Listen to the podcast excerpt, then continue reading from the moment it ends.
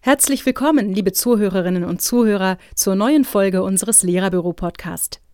Unser Thema heute: die ersten Unterrichtstage in Klasse eins. Was mache ich bloß in der ersten Schulwoche? Ich kann doch nicht gleich mit dem Unterricht beginnen, oder? Diese Frage stellen sich LehrerInnen bei der Übernahme einer ersten Klasse oft. Meist ist die erste Kontaktaufnahme schon in den Sommerferien erfolgt.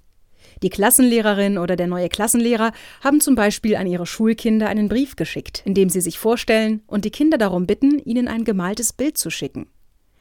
Dies kann ein Bild des Kindes oder ein Bild der Familie sein. Zusätzlich kann dem Brief noch eine Art Wartezeitverkürzung bis zum ersten Schultag beigelegt werden. Eine Raupe, deren Körper entsprechend viele Teile wie Tage bis zum Schulbeginn hat. Jeden Tag können die Kinder ein Segment anmalen und so die Zeit bis zum ersten Schultag mitverfolgen. Und dann ist der große Tag da. Wie Sie als Klassenlehrerin Ihre Neulinge Schritt für Schritt in den neuen Schulalltag begleiten können, das ist heute Thema unseres Podcasts.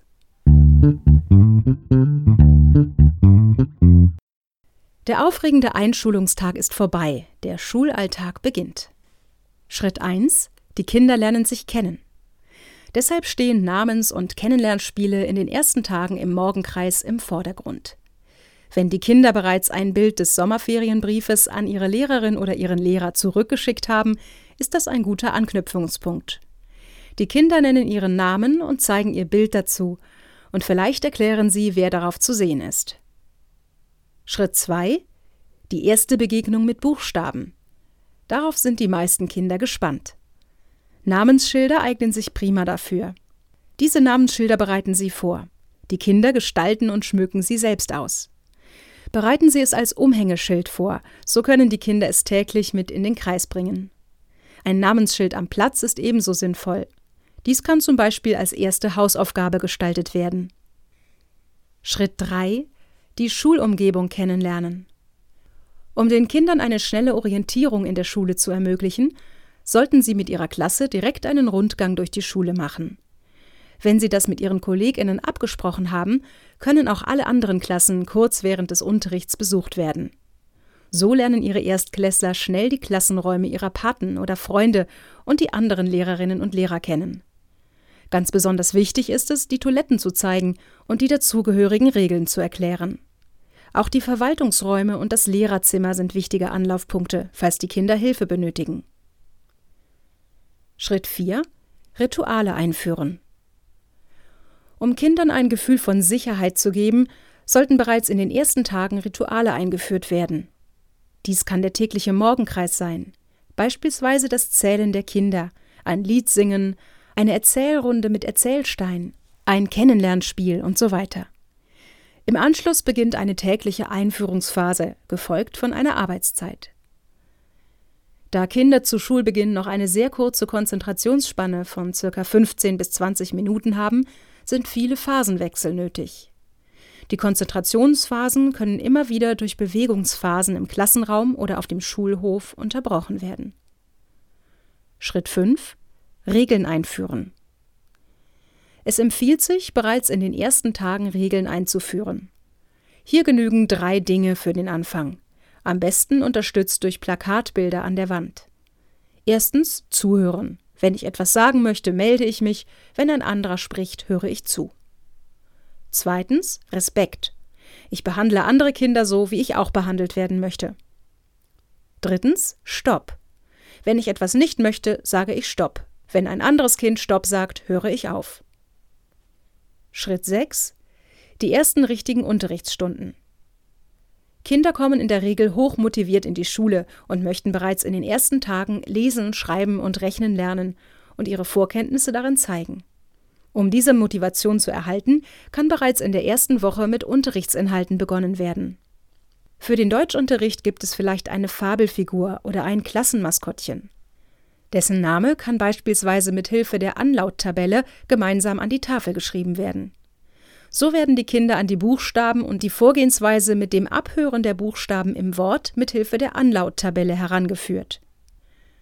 Das Schreiben des Namens gelingt den meisten Kindern bereits, sodass der eigene Name erste Schreibübungen möglich macht. Namenskärtchen für ein Namensplakat in der Tür, für die Kennzeichnung des Schreibheftes et cetera sorgen für sinnvolle Namensschreibungen.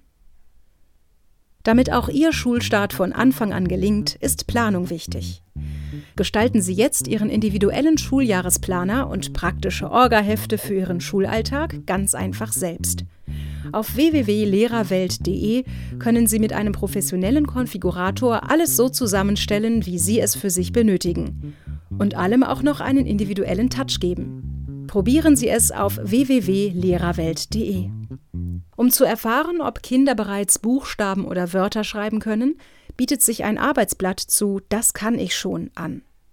Kinder, die noch keine Buchstabenkenntnis haben, können hier auch malen. Bevor mit dem eigentlichen Buchstabenlehrgang begonnen wird, kann das eigene Schreiben weiter geübt werden. Hierzu bieten sich Steckbriefe der Kinder im Klassenraum an, die fortlaufend mit Inhalten ergänzt werden. Von anfänglich an der Tafel gemeinsam geschriebenen Wörtern können hier immer mehr eigene Wörter der Kinder notiert werden. Thematisch kann dies sein: mein Lieblingswort, meine Lieblingsfarbe, mein Lieblingsspiel, meine Freunde, meine Familie et cetera. Im Klassenraum entsteht so eine Art erster Steckbrief der Kinder. Um die mathematischen Vorkenntnisse der Kinder zu erfahren, können im Kreis Mengen- und Zahlplakate zugeordnet werden. Spannend ist hier ein Bild für den Zahlenfresser, in das die Kinder Zahlen und Mengen eintragen können, die ihnen bereits bekannt sind.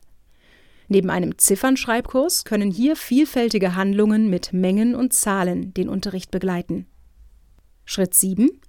Erzählanlässe helfen schüchternen Schülern. Ein erster Erzählanlass für den Morgenkreis kann sein, vom Einschulungstag zu berichten. Meistens sind die Kinder hier sehr mitteilsam und auch schüchterne Kinder haben meist viel zu erzählen. Die Kinder lernen sich so immer besser kennen und die Schüchternen verlieren mit jeder Erzählrunde ein Stückchen mehr ihre Hemmungen. Besonders spannend ist es für die Kinder zu erfahren, was ihre Mitschüler am Wochenende gemacht haben. Und natürlich Erzählkreise zu Themen wie mein schönstes Erlebnis, meine besten Freunde, meine Hobbys und so weiter. Später können die Erlebnisse auch verschriftlicht werden. Mit Illustrationen dazu entstehen Geschichtenbücher der Klasse. Diese werden erfahrungsgemäß immer wieder gern von Kindern und am Elternabend auch von den Eltern gelesen. Die Zeit, um in den ersten Tagen Regeln und Rituale mit den Kindern einzuüben und den Erzählkreis zu etablieren, zahlt sich für ein positives Klassenklima aus. Daher sollten Sie sich als LehrerInnen für die ersten Tage nicht zu viele Inhalte vornehmen. Gerade in den ersten Schultagen benötigen Sie auch Zeit, flexibel auf die Bedürfnisse der Kinder einzugehen und sie im Schulalltag ankommen zu lassen. Vielen Dank fürs Zuhören. Suchen Sie weitere Tipps und Anregungen für Ihren Unterricht in der ersten Klasse, so finden Sie auf w w w punkt lehrerbüro punkt de viele hilfreiche Artikel unserer ExpertInnen und jede Menge Unterrichtsmaterial, das Ihnen den Start in der ersten Klasse erleichtert.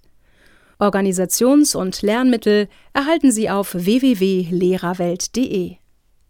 Das war der Lehrerbüro-Podcast mit Anne Kühl und einem Text von Marion Keil. Es grüßt Sie herzlich und bis zum nächsten Mal, Ihr Lehrerbüro.